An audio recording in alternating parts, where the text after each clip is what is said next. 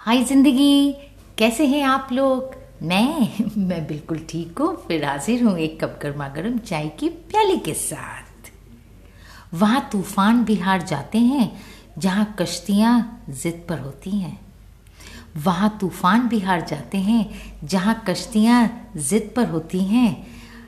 अपने अंदाज से जीने के लिए जुनून चाहिए। परिस्थितियाँ तो हमेशा से विपरीत होती हैं। कैसा लगा? नंबर।